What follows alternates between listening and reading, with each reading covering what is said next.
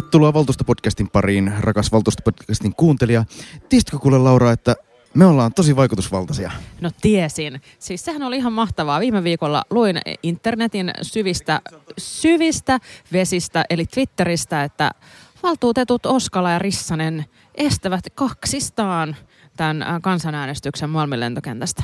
Ja se on Twitterissä kerrottu, niin sen on oltava totta. Kyllä. Me olemme se vipu, joka koko valtuustoa heiluttaa. Joo, se oli jännä. Mutta olihan arvattavissa tietysti, että heti kun valtuustopodcastissa mainitaan Malmi, niin heti meidän kuuntelijamäärät kääntyy nousuun ja Twitter räjähtää. Kyllä. Mutta mä haluaisin mainittiin siis taas Malmi.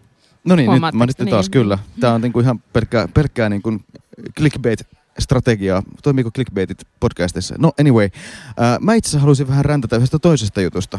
No ränttää. No tiedätkö, kato, kun tuohon rakennettiin Pasilaan semmoinen hieno tripla. Joo, onko sä muuten käynyt siellä? Olen käynyt jo kahdesti. Mäkin olen käynyt, koska siellä on Prisma, joka on auki 24h. No niin. Ja sehän tuli tietysti heti tarpeeseen töydeläisrouvalle. No mutta sillä aikaa, kun sitä remontoitiin, niin pyöräväylä kiersi siitä koko sen keskuksen ohi, koska siitä oli hirveän vaikea ajaa pyörällä. Ja nyt sitten, kun tämä remontti valmistui, niin pohjois-eteläsuuntaiset pyöräilijät olivat riemuissa, että nyt vihdoinkin päästään taas suoraan Baanaa niin kuin radan vartta etenemään. Mitä käykin ilmi, että siinä pikkasen aseman eteläpuolella, missä tulee se tavallaan se teollisuuskadun jatkeen tunneli tulee siitä, niin siinä kohdassa yhtäkkiä pyöräväylä tekeekin semmoisen aivan käsittämättömän, vedät ensiksi semmoisen vähän löysemmän mutkan ja sitten se ylittää kadun ja sitten tulee 90 asteen mutka. Eli siihen on rakennettu semmoinen uskomaton shikaani tai semmoinen niin kuin mutka sinne. Ja tätä ruvettiin selvittelemään. Niin tätähän ei ole mikään poliittinen elin koskaan päättänyt, että sellainen siihen rakennettaisiin. Niin, mutta kato, se on vaan pyörätie. Niin, tämmöinen mutka on tullut sinne ihan vaan, siinä rakentamisen yhteydessä on todettu, että tämmöinen on tähän pakko laittaa. Ja sitten on vaan rakennettu tällainen, tai toisin on jätetty rakentamatta se suoraan kulkeva tie siitä. Ja meriselitys on ilmeisestikin siis se, että pelastuslaitos oli vaatinut siihen uusia yhtenäisen kattorakenteen siihen tunneliin, josta seurasi, että sen pyöräväylän tavallaan se korkeusero, mikä siihen syntyi, oli kohtuullisen suuri 1,6 metriä tai jotain. Ja tästä syystä sitten siihen rakennettiin tämä mutka, tai jätettiin tämä mutka. Tähän ei tietenkään kovin hyvä selitys mihinkään, koska jos on piirretty, että baanaverkostossakin on suora viiva ja kaikissa piirroksissa, missä on niin kuin ylipäätään se pyöräväylä, niin siinä se on suora. Siinä ei ole mutkaa. Rakennettiinko Lahden moottoriteille mutka? Niin, mutta Niin, en tiedä, mutta jos saa yhtään lohduttaa, niin on se, että tänne aseman alikulkutunneliin, niin siihen sen sijaan ei ole tulossa sitä spiraalia. Ei, se oli yllättävän hyvä uutinen. Suunnittelijat ovat käyneet Espoossa katsomassa, miltä semmoinen spiraali näyttää. Todenneet, että tämä ei toimi. Kyllä. Mitä me sanoittiin lautakunnassa koko ajan, että kyllä, ei kaikki spiraalia. Sanoivat. Mun mielestäkin se oli aivan käsittämätöntä. Yhtäkkiä piti Espoossa asti käydä katsomassa, että niin kuin, eihän spiraalit toimi. Mutta vielä palaan tähän triplaan. Nyt sitten, kun tuli ensimmäisen kerran vähän talvea, niin mitä tapahtuu? Käy ilmi, että se mutka on niin jyrkkä siellä, että talvikunnossa niin kalusto ei käänny sinne. Elikkä ei Hannu tästä joku valtuustoaloite. Mä en voi tehdä tästä valtuustoaloitetta, koska tämä suututtaa mua niin paljon ja mun mielestä tämä ei ole valtuustoaloiteasia. Niin. Minusta tämä on asia, joka kaupungin pitää vaan hoitaa. No sun pitää nyt jotenkin selvittää, jos sä tunnet vaikka jotain päätöksentekijöitä, että jos ne vaikka selvittäisi tämän sun puolesta. Valtuutettu Oskala, sä oot kuitenkin niin vaikutusvaltainen. Muistat kyllä, se? Kyllä. Valtuutettu Oskala itse asiassa tunnustaa sen verran, että kyllähän tästä asiasta on vastaavan apulaispormasterin kanssa keskusteltu ja todennäköisesti ensi keväänä kuulemme hyviä uutisia tähän liittyen. Tämä pyöräilijä kuuntelijoille ennakkotietona tässä vaiheessa vähän annettakoon, mutta vielä ei ole varma tieto. No hei, onko kaupungissa tapahtunut mitään muuta tässä sitten viime viikon, jolloin viimeksi kohistiin? Ei. No eipä juurikaan. Yksi sosiaalidemokraattinen valtuutettu on erotettu ryhmästään, mutta emme mene siihen sen enempää. Ei, se ei ole meidän asia, se keskustelu. Mutta hei, tänään on tiistai ja huomenna keskiviikkona, nauhoitetaan siis tiistain, huomenna keskiviikkona on siis marraskuun toisen kaupunginvaltuuston aikaa. Jos Hannu ja minä saataisiin päättää, niin marraskuussa ei järjestettäisi kyllä kuin 2 valtuustoa. Ihan turhaan on tämä 3. Tämähän on perinne. Meillä on niin sanotut budjettivaltuustot peräkkäisinä viikkoina. Tällä viikolla keskustellaan. Itse asiassa vasta 2 viikon kuluttua äänestetään. Joo.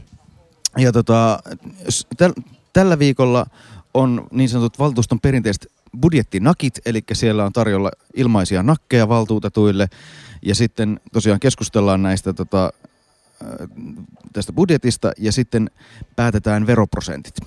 Ja sitten seuraavassa kokouksessa äänestään, rätkäytetään ponsista.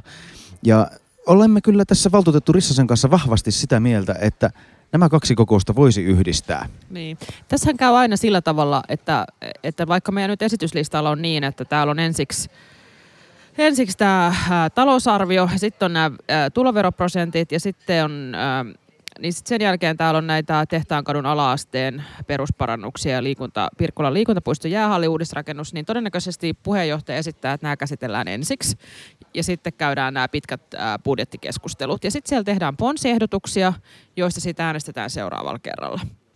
Ja perinne on ollut, että nyt jo aika monta vuotta, että niiden valtuustoryhmien, jotka ovat mukana budjettisovussa, niin heiltä valitaan yksi ponsi, jota sitten kaikki muutkin tukevat ja ne sitten hyväksytään. Me voidaan kohta vähän käydä läpi, että millaisia ponsia vuosi sitten hyväksyttiin, mutta niistä äänestetään sitten vasta ensi kerralla, koska tarvitaan ponsineuvottelut. Mutta mä itse jotenkin näkisin niin, että nämä ryhmien ponnet varmaan esitetään aika usein siinä ryhmäpuheessa, että ihan ehdissä ne ponsineuvottelut käydä niiden muiden puheiden aikana. Ja samalla tavalla kuin normaalistikin, kun asian keskustelu on päättynyt, niin sitten äänestettäisiin siitä asiasta. Ja kun niitä tosiaan on yksi per ryhmä, niin ne käytännössä hyväksytään sellaisena, jollei sieltä olisi jotain aivan posketonta ja älytöntä tulossa. Ja kyllä ne valtuustoryhmien puheenjohtajat pystyy sen neuvottelun kesken sen kokoukseenkin käymään. Että meillä olisi tämmöinen tehokkuusehdotus. Kyllä. Kaupungille säästettäisiinkin yhden kokouksen verran. Ja erityisesti säästettäisiin meidän valtuutettujen kalentereita, koska täytyy näin vuoroviikko vanhempana sanoa, että tämmöinen kolme keskiviikkokokousta kuukaudessa on jo aika paljon. Ja on se ihan paljon siis kaikille ihmisille, joilla, koska tämä valtuustotyö on kuitenkin meille vain harrastus, niin se vie sitten aina sen yhden illan ja siihen valmistautumisen, niin kyllä se ainakin 2 iltaa ihmiseltä vie. Kyllä. Katsotaan vielä vähän niitä viime vuoden ponsia, mitkä hyväksyttiin. Niin nämä on tosiaan, kyllähän nämä tavallaan on kaikki ihan hyviä ja tärkeitä asioita, mutta kyllähän kun nämä selaa tästä läpi, niin miettii, että mikä näistä asioista olisi jäänyt toteutumatta, jos tämmöistä pontta ei olisi tehty. Niin, tässä on esimerkiksi Terhi Peltokorven, joka on siis keskustan valtuutettu, niin hänen pontensa, jossa edellytetään, että seurataan tämän kotihoidon tuen kuntalisän rajaamisen vaikutuksia ja selvitetään vapaaehtoisten työllistymistä edistävien toimien kohdentamista pitkään kotona oleville vanhemmille. Helsinkihän teki viime vuonna budjetin yhteydessä sen hyvän päätöksen, että Hannu ja minäkin ollaan täällä kehuttu, että me leikattiin tämä Helsinki-lisä yli 2-vuotiailta. Eli kaupunki maksaa kotihoidon tuen, joka tulee siis valtiolta, niin sen päälle tämmöistä Helsinki-lisää aikaisemmin maksettiin ihan siihen 3-vuotiaaksi saakka, mutta nyt maksetaan vaan 2-vuotiaaksi saakka. Ja tässä on tietysti itselleni tällaisena militanttifeministinä, niin olennaista se, että kotihoidon tukea nyt ylipäänsä mun mielestä olisi syytä lyhentää, ja mä oon tyytyväinen sit siitä, että me ollaan kaupunkina voitu tehdä näin, että on rajattu sitä Helsingissä 2-vuotiaisia. Tästä oli keväällä ihan hirveä huuto, että nämä perheet, joilla oli kohta 2 vuotta täytäviä lapsia, jotka olivat ajatelleet, että ovat sitten 3-vuotiaaksi saakka kotona, että nyt tästä tulee ihan kauhea vedenpaisumus, kun nämä kaikki 2-vuotiaat täyttää päiväkodit, eikä löydy sitten heille sijaa majatalossa, niin sanotusti. Vaan kuinka sitten kävikään? No, en ole ainakaan itse nyt kokenut, että olisi tullut mitään vedenpaisumusta. Että huomaatte, mulla on tänään vähän tämmöiset raamatulliset nämä vertauskuvat, kiitos viikonlopun keskusteluiden, mutta et se, että et ei ole tullut mitään hirveätä vedenpaisumusta tosiaankaan, on löytynyt paikkoja, tai sitten voi olla, että sitten näissä perheissä ne lapset on pidetty silti edelleen kotona, että on siinä varmaan sitäkin ollut, koska kuitenkin edelleen se kotihoidon tuki sitten tulee siihen 3-vuotiaaksi saakka, vaikkei sitä Helsinki-lisää saakkaan. Mutta tämä on musta niinku hyvä ponsi, missä on niinku itse asiassa tähän sisältyy 2 asiaa. Totta kai tätä rajaamisen vaikutuksia seurataan. Mutta sitten Terhin Peltokorven ponnessa on tämä, että nämä työllistämme edistävät toimet pitkään kotona oleville vanhemmille, niin nämä on kyllä tosi tärkeitä. Ja tämähän kohdistuu erityisesti maahanmuuttajaväestöön meillä se, että ollaan pitkään kotona lasten kanssa ja se työllistämistä edistävät toimet esimerkiksi voisi olla sitä, että ihan kielten opiskelua. Tapasin yhden meidän podcastin kuuntelijan viime viikolla, joka on töissä yhdessä leikkipuistossa Helsingissä, ja hän kertoi, että he tekevät tosi paljon tätä, että heillä on kieltenopetusta siellä maahanmuuttajaperheille, yleensä nimenomaan just äideille, että sitten lapset saa leikkiä samaan aikaan, kun on kieltenopetusta, mikä on musta ihan superhienoa, että Helsinki tarjoaa tämmöistä, mutta että se, mikä se mistä edistävä toimi voi olla, niin se voi olla ihan yksinkertaisuudessaan sitä, että opetetaan kieltä. Mitäs muita ponsia meillähän oli? No mutta täällä on siis jokaiselta ryhmältä yksi ponsi, ja nämä on sinällään ihan tärkeitä asioita, mutta en mä niin kuin suoraan sanottuna oikein ole varma, että näillä on sitten loppujen lopuksi ollut kovin suurta vaikutusta, yhtään ohjaavaa vaikutusta yhtään mihinkään. Niin. Perussuomalaisiltahan tässä ei ole pontta, koska he eivät olleet viimeksi mukana budjettisovussa, vaan he tekivät vastaehdotuksen, jolloin sitten sovitaan, että heidän ponsiaankaan ei hyväksytä. Mä nostan tästä tämän Atte Kalevan ponnen, joka on siis ollut kokoomusryhmän ponsi, koska tämä liittyy meidän ensi kerran vieraaseen. Miettikää, me ollaan näin pitkälle suunniteltu, että meillä on jo ensi kerran vieras buukattu.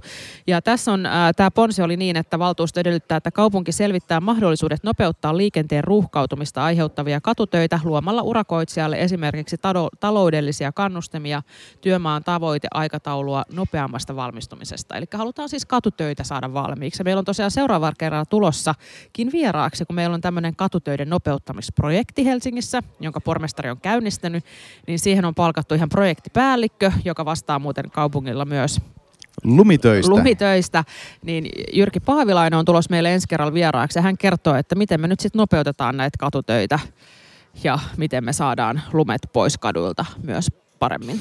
Mainiota. Jos on siihen liittyviä kysymyksiä, niin lähettäkää. Kyllä.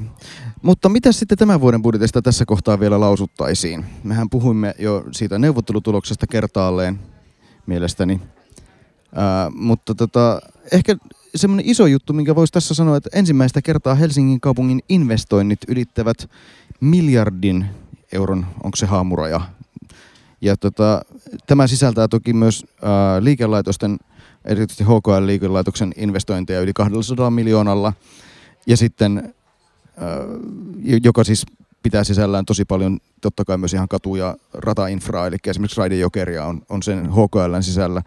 Mutta sen lisäksi myös esimerkiksi 150 miljoonalla eurolla rakennetaan muita katuja ja liikenneväyliä. Ja toisin kuin Twitterissä usein sanotaan, niin tämä 150 miljoonaa ei mene pelkästään pyöräteiden rakentamiseen.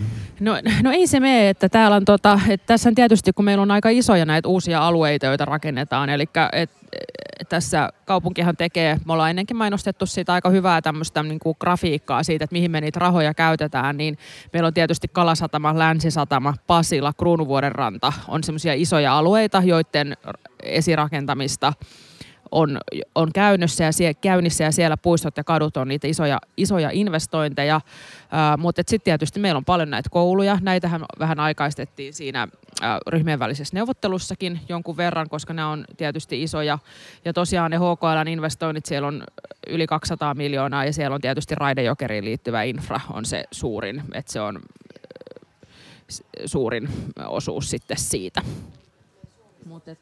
Mutta tosiaan yli miljardin investoinnit, että kyllä Helsinki on aika lailla kasvava kaupunki, että sehän tässä näkyy. Ja se, mistä just puhuttiin viimeksi, että meillä kuitenkin veroprosentti pysyy ennallaan siinä 18, että ei nousta sinne että noiden muiden suurten kaupunkien tasolle, että mikä tietysti näin pääkaupungissa onkin tärkeää, jos mietitään meidän asumiskustannuksia ja muita. Näissä investoinnissa on tosiaan aina mahtavaa se, että me jaksetaan tehdä niitä nytkin, vaikka on tavallaan kyllä niin kuin yhä niin kuin nousukausi, vaikka onkin kansainvälisesti jo pikkasen erilaisia viitteitä olemassa, mutta toivotaan, että sitten siinä kohtaa, jos kansainvälinen talous ja myös Suomen talous sitä myötä pienenä avoimena taloutena ryhtyy sakkaamaan, niin Helsingin kaupungilla on rohkeutta pitää tätä tasoa yllä ja jopa ehkä niin kuin jopa vähän boostata, koska siinä kohtaa se, että miten paljon Helsinki investoi, niin sillä on kansallista merkitystä jo. Koska jos mietitään sitä summaa, minkä esimerkiksi maan hyvä hallitusohjelmassaan varasi tähän niin kuin vastasykliseen talouspolitiikkaan siinä tilanteessa, että tulisi laman uhkaa päälle. Niin maan hyvä hallitus onneksi tekee kaikkeensa, että se lama ei tulisi, eikö niin? Kyllä, niin siellä on sitten, puskurihan on muistaakseni, oliko se 2 miljardin luokkaa, että tavallaan tämä Helsingin kaupungin investointimäärät on aivan niin kuin samalla hehtaariluokalla. Sitten se, mikä on niin kuin musta mielenkiintoista todeta, on se, että kun me ollaan itsekin nyt viime vuosina, kun on kuntapolitiikkaa tehnyt intensiivisesti, niin meillä joka vuosi on kasvanut tämä päiväkoti-ikäisten lasten määrä. Ja nyt meidän väestöennuste on ensimmäistä kertaa sellainen, että vaikka koko kaupungin väestömäärän ennustetaan edelleen ensi vuonna kasvavan, niin se ainoa ikäluokka, jonka määrä kääntyy laskuun ensi vuonna ennusteiden mukaan, niin on nimenomaan nämä päiväkoti-ikäiset, eli 1-6-vuotiaat. Et siinä ennustetaan nyt ensi vuodelle semmoista noin prosenttiyksikön vähennystä. Rakkaat kuuntelijat, kuulitteko? Vielä ehditte talkoisiin mukaan ja niin, tämä ehditään kääntämään. Tämä ehditään vielä kääntämään, se ei ole kuin se 9 kuukautta, eikö niin? Joo, että jos se lähdetään siihen, mutta muutenhan tosiaan väestö kasvaa edelleen ja se väestökasvu on ollut tuommoista prosenttiyksikön luokkaa koko ajan ja sellaisena se myös tässä jatkuu. Mutta otettaisiinko tähän kohtaan, Laura, vieras sisään? Otetaan vieras sisään. Tervetuloa Valtuustopodcastin vieraaksi Helsingin kansainvälisten asioiden päällikkö vai johtaja? Päällikkö. Päällikkö Jani Moliis. Kiitoksia. Hienoa saada päällikkö tänne heti aamusta. Niin, me ollaan Hannunkaan muuten vaan päälliköitä. Tietysti joka aamu. Hei, kerroksä Jani vähän, että kuka sä oot ja mistä sä oot tullut tänne Helsinkiin kansainvälisten asioiden päälliköksi? Joo, eli olen aloittanut tässä hommassa tammikuussa kaupungilla.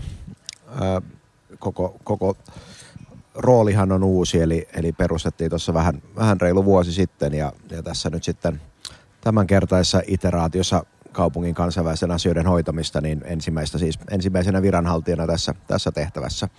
Tuun edellinen tehtäväni ennen Helsingin kaupungilla aloittamasta, ja ne oli Ruandan valtionhallinnon neuvonantajana Afrikassa viimeiset 3 vuotta. Varsin kansainvälinen tehtävä sekin. Mennään Afrikka-tarinoihin ehkä vähän myöhemmin, mutta lähdetään ihan tästä niin kuin peruskysymyksistä, että kuka, missä ja miksi, niin olemme niin kuin varmaan niin kuin, nyt ehkä sitten voisi kysyä, että miksi Helsinki tarvitsee kansainvälisten asioiden päällikön? Eikö, siis Helsinkihän ei ole kansa. Niin, tämä on tietysti ihan hyvä kysymys tästä muotoilusta, mutta siis kaupunkienhan merkitys kansainvälisellä niin kuin, tasolla kasvaa kovaa vauhtia. Suurin osa maailman väestöstä asuu jo kaupungeissa ja tämä osuus tulee vaan entisestä kasvamaan lähivuosikymmeninä. Ja yhä useammassa paikassa kaupungit toimivat niin kuin airueina sille, että minne suuntaan maailma on menossa. Ja yhä useammat ja yhä suuremmat kaupungit puhuvat yhä kovemmalla äänellä kansainvälisillä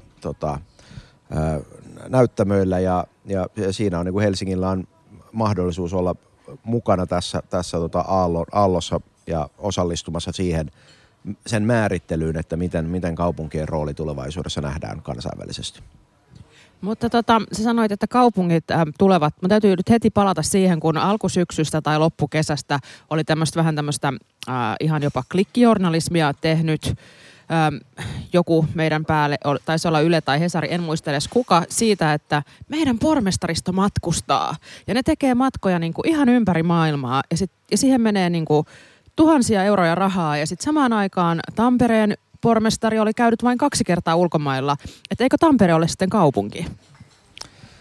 Niin, siis varmasti pääkaupungilla on paljon enemmän edustusvelvoitteita kuin muilla kaupungeilla. Että se väistämättä johtaa niin kuin isompaan rooliin pormestaristolle. Mutta itse tästä omasta roolista katsottuna, niin tämä Helsingin kaupungin pormestarimalli on aivan erinomainen, että meillä on 5 loistavaa edustajaa, jotka voivat kaupunkia hyvällä tavalla edustaa maailmalla ja viedä sitä Helsingin viestiä eteenpäin. No millä tavalla tämä konkretisoituu? Annapa joku esimerkki, missä Helsinki nyt on sitten muiden kaupunkien kanssa kansainvälisillä areenoilla puuhailut. No ehkä yksi semmoinen, mikä on ollut aika kovasti framilla, on ollut tämä YK:n kestävän kehityksen tavoitteiden tämmöinen voluntary local review, eli Helsinki toisena kaupunkina New Yorkin jälkeen ilmoitti tekevänsä tämmöisen vapaaehtoisen paikallisen raportin siitä, että miten Helsingin kaupunki tukee YK:n kestävän kehityksen tavoitteiden saavuttamista. Ja tässä on ollut niinku kaksi puolta, mitkä on edesauttanut tämän Helsingin kaupungin näkyvyyden parantamista maailmalla. Toinen on ollut se, että ollaan saatu erittäin hyvä ja tiivis keskusteluyhteys New Yorkin kaupungin kanssa käyntiin. Ja tämä tietysti niin kuin meidän tämmöiselle 600 000 asukkaan kaupungille niin on aikamoinen saavutus, että New Yorkin kaupunki haluaa meidän kanssa keskustella ja niin kuin viedä asioita yhdessä eteenpäin.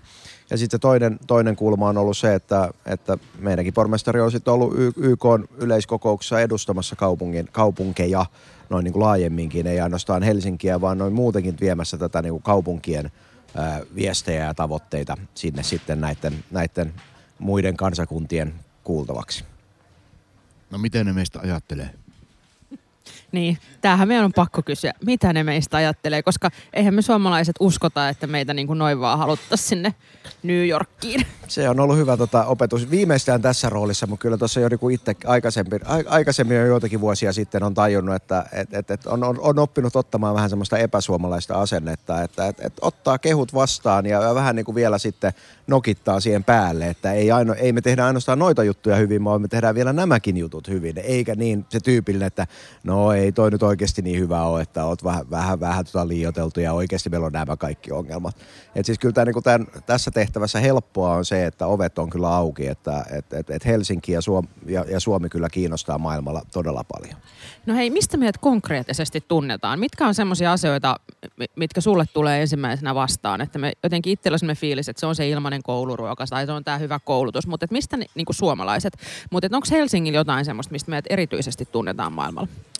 No siis koulutus väistämättä kyllä, se on ihan ehdottomasti yksi niitä asioita.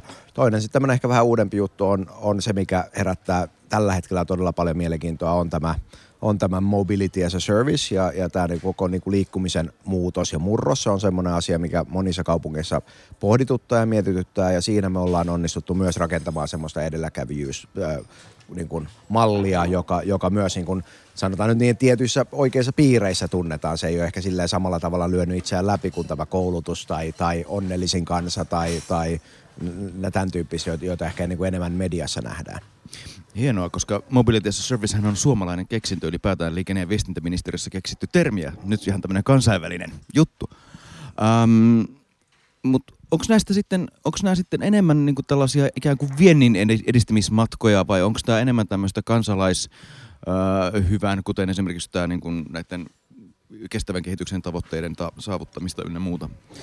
Meillä on tuossa syyskuussa kaupunginhallituksen elinkeinopoliittinen jaosto hyväksyi tämän kansainvälisen toiminnan painopisteet asiakirjan ja tässä asiakirjassa on nämä niin kuin kansainvälisen toiminnan tavoitteet määritelty ja ne on kolmeen jaettu nämä niin kuin yleisellä tasolla. Eli ensimmäinen on kaupungin osaamisen ja ymmärryksen kasvattaminen, eli se, että ollaan tuolla kansainvälisellä liikkeellä, jotta nähdään, että mihin suuntaan maailma on menossa ja osataan ottaa se niin kuin hyvissä ajoin huomioon eikä reagoida sitten maailman menoon, vaan pyritään olla siihen vaikuttamassa. Toinen on se, että ihan tämä niin kuin kaupungin kansainvälisen tunnettuuden nostaminen, eli se, että kun Helsinki tiedetään ja tunnetaan paremmin maailmalla, niin se tarkoittaa, että tänne myös varmaan todennäköisemmin tulee sijoittajia ja työntekijöitä ja yrityksiä ja muita, jotka sitten tälleen elinkeinopoliittisesti hyödyntää kaupunkia. Ja sitten kolmantena on tämmöinen niin kuin globaalin vastuun ajatus, että meillä on tietty rooli ja tehtävä olla vaikuttamassa maailman menoon. Ja vaikka me tehtäisiin kuinka hyvin asiat täällä meillä Helsingissä, meillä on kuitenkin aika rajallinen se alue ja väkimäärä, johon me pystytään vaikuttamaan. Mutta jos me sitten vaikka Buenos Airesin kaupungin kanssa tehdään yhteistyötä, jolla voidaan Buenos Airesin kaupunkilaisten koulutuspalveluja parantaa, niin meillä yhtäkkiä onkin niin kuin toistakymmentä miljoonaa ihmistä, joihin me vaikutetaan pelkästään tämän meidän niin kuin helsinkiläisten elämän parantamisen lisäksi. Aika hienoa. Kyllä. Ollaanko me vakuuttuneita tästä? Me ollaan täysin vakuuttuneita. Me ollaan suorastaan sanattomia. No hei, sä olit siellä Ruandassa, mikä on tietysti ihan erityyppistä hommaa rakentaa siellä hallintoa, mutta että olisiko sitten kuitenkin jotain semmoista, mitä Helsinki voisi oppia tuommoisesta, kun mä jotenkin aina itse ajattelen niin, että tämä meidän hallinto on tsaarinaikaista, vaikka me ollaankin sitä modernisoitu ja muuta, niin olisiko jotain semmoista, mitä sä toisit sieltä Ruandasta tänne Helsinkiin? Onko mitään? No yksi semmoinen aihe, mikä on tullut tässä vastaan, en tosiaan tiedä mitä paljon siinä on välttämättä suoraan tuotavissa, mutta mikä on ollut mielenkiintoista verrata, on siis tämä nämä niin kuin kansainväliset rankingit ja vertailut. Ja se on ollut semmoinen, missä Ruanda-valtio nimenomaan panosti erittäin voimakkaasti erityisesti tämmöisen Maailmanpankin Ease of Doing Business rankingiin siten, että Ruanda taisi viimeisimmissä tuloksissa olla 42. paras maa maailmassa tehdä bisnestä. Joka on aika kova tulos varmaan afrikkalaiselle tuollaiselle lähes kehitysmaalle. Sinne jää muun muassa Italiat niin kuin sen alle, joka niin kuin kertoo siitä, että ei se nyt ihan täysin todellisuutta vastaa, mutta on niin kuin erittäin taitavasti onnistunut niin kuin pelaamaan sitä ranking-peliä, että ovat tehneet juuri niitä asioita, jotka parantavat sitä rankingeja. Ja tämä on semmoinen, mitä tietysti niin kuin on relevanttia Helsingillekin tämä kysymys, että miten näissä just kaikissa erilaisissa rankingeissa A menestytään, mutta sitten B myös hyödynnetään, että sitten kun ollaan jossain rankingissa korkealla, niin millä tavalla sitä sitten omassa tässä kansainvälisessä työssä sitten hyödynnetään. Eli voimme siis oppia jotain sieltäkin. Siinä on varmaan kyllä aika paljon tekemistä, että kun mehän jotenkin, tietysti meistä on ihan mahtavaa se, että me pärjätään jossain ja muutaman viikon kuluttua tulee taas uusi PISA-tutkimus ja täällä kaikki me koulutusalalla työskentelevät olemme jo aivan niin kuin, miten sen nyt sanoisi, en vitsi käyttää ikäviä sanoja, mutta että jännitämme sitä, että mikä se tulos on ja miten suuri maansuru sitten tulee, että jos ollaankin vajottu niissä rankingeissa, vaikka todennäköisesti, vaikka oltaisiin ehkä vähän tiputtukin, niin oltaisiin silti edelleen aika kärjessä, että just se, että meillä on ehkä vähän just se meidän mielen maailma on vähän sitten sellainen, että ei ymmärretä, että ollaan hyviä. Jep, no. Ei ehkä ryhdytä avaamaan nyt PISAa tässä suuresti, mutta eikö PISA juuri ole toisaalta sitten niin kuin osittain vähän semmoinen huono esimerkki siitä, miten niin kuin nämä nimenomaan se tietty ranking on ohjannut koulutuspolitiikkaa tosi suoraan joissain maissa ja se sitten taas ei välttämättä niin kuin toteuta parasta mahdollista koulutuspolitiikkaa.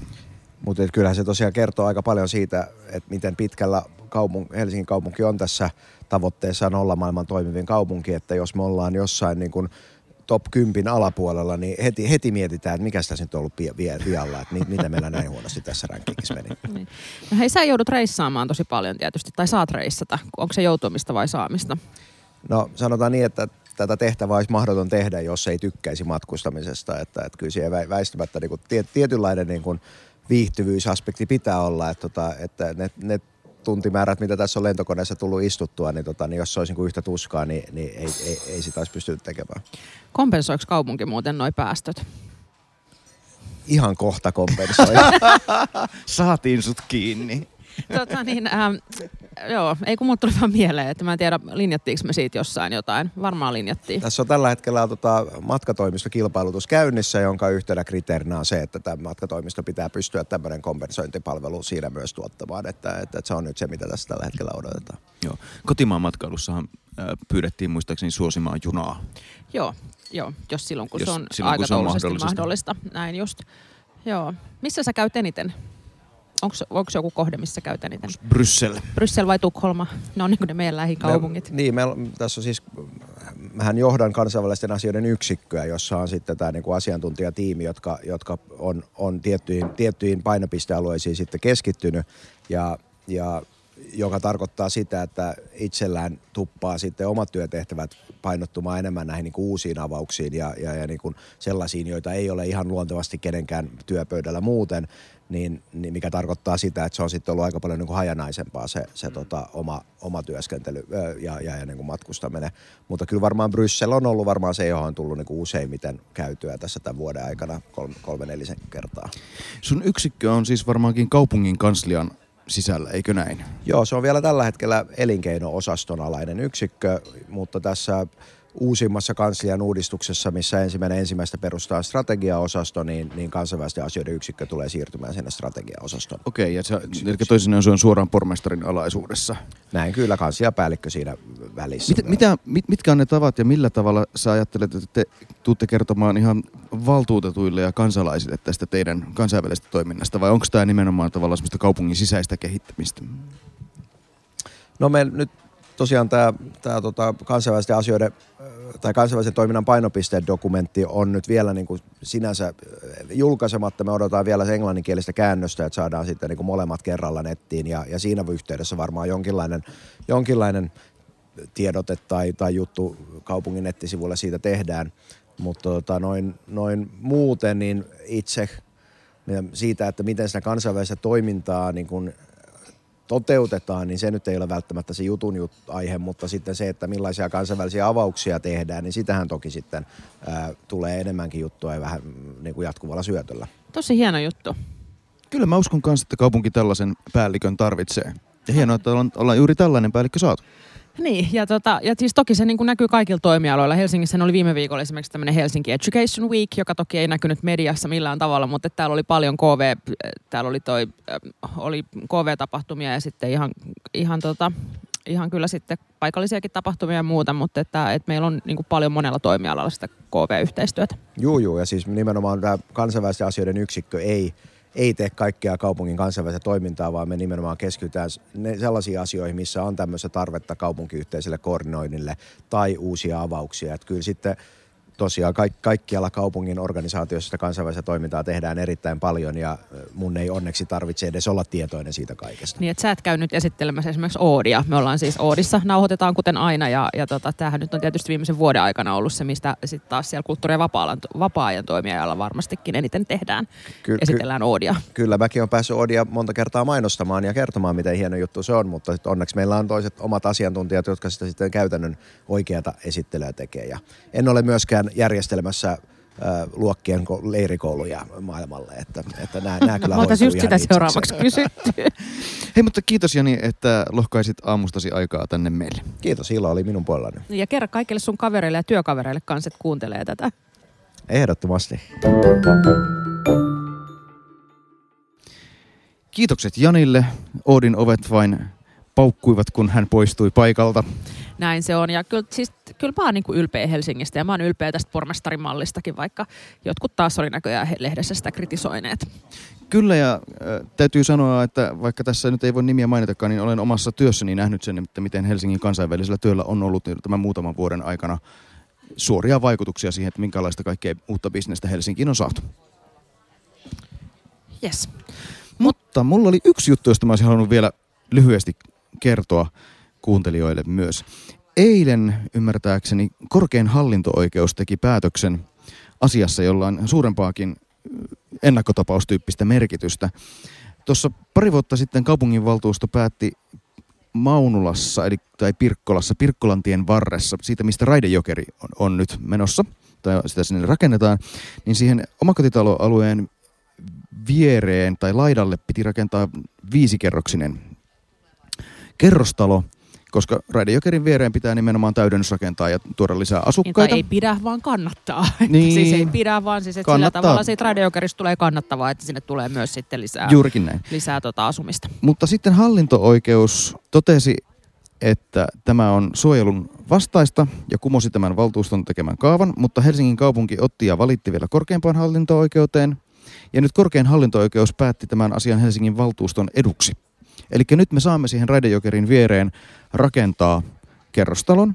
Ja ehkä merkittävää tässä on ei pelkästään se, että saadaan tämä yksi yksittäinen talo, vaan se, että tämä toimii vähän niin kuin ennakkotapauksena siitä, että se perustelu käytännössä on siis se, että vaikka se alue, joka on laaja, on suojeltu, ja syystäkin, sehän on ihan hieno ja yhtenäinen, siellä on ne niin kutsutut, muistaakseni ruotsalaistalot, niin sen laitaan saa rakentaa uusia rakennuksia, eivätkä ne sen alueen arvot sinällään siitä tuhoudu.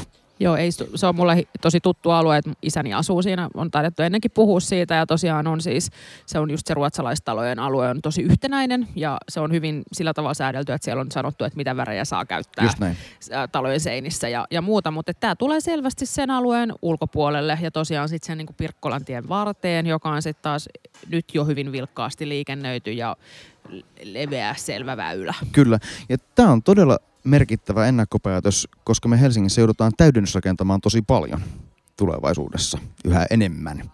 Niin toivottavasti tämä helpottaa sitten sitä, että me pystytään alueiden laidoille rakentamaan, vaikka ne alueet itsessään olikin sitten suojeltuja. Niin, tämä on just se, että tässähän sitä on katsottu, että mikä on raja, että miten se alue rajautuu ja mihin se menee.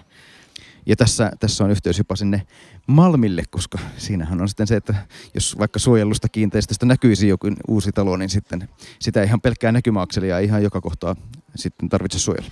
Näin on. Mutta hei, Hannu on nyt saanut mainittua tuon Malmin monta kertaa, että katsotaan saadaanko me lisää kuuntelijoita tätä kautta. Me luvataan ensi kerralla miettiä jotain muuta keinoa. Mutta kiitoksia. Hei, miettikää ensi kerraksi niitä lumityökysymyksiä. Joo, ja sitten hei, muistutus. Nyt keskiviikkona valtuusto alkaa jo kello 16. Kaikille teille, jotka sieltä Helsingin kanavalta haluatte sitä keskustelua aina seurata. Että jos haluaa parhaat ryhmäpuheet, jotka ovat tietysti alussa ensimmäisenä ja toisena kuunnella, niin ne kannattaa kyllä sitten kuunnella siinä heti kello 16 jälkeen. Ja siinä on tietysti pormestarihan myös esittelee talousarvion, että sekin on ihan hyvä. Kyllä, ja laittakaa meille tosiaan lumityöaiheisia kysymyksiä, ja koska me ja katutyöaiheisia kysymyksiä, koska seuraavalla kerralla vieraksemme saapuu Jyrki Paavilainen, joka osaa näihin kysymyksiin sitten ehkä myös vastata toisin kuin me. Niin, mehän ei osaa vastata mihinkään. Luulemme vain niin. Mm. Mutta hei, kertokaa kavereille kanssa ja oikein piristävää marraskuuta kaikille. Moi moi! Moi!